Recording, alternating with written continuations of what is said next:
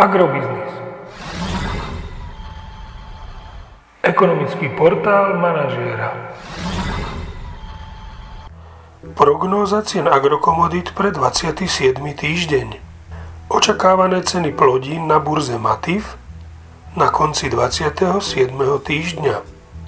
Pšenica 191 až 195 eur za tonu, kukurica 218 až 230 eur za tonu, v prípade novej úrody je to 190 až 196 eur za tonu, repka 480 až 495 eur za tonu.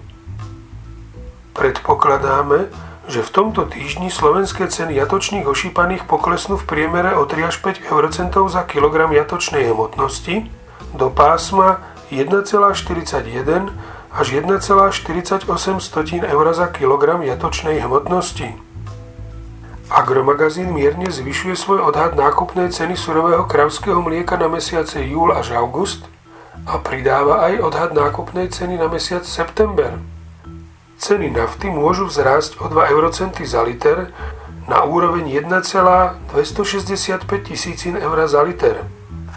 O rovnakú hodnotu by mohli vzrásť aj ceny benzínu Natural 95. Predpokladaná výška ich ceny pre tento týždeň je 1,425 tisícin eur za liter.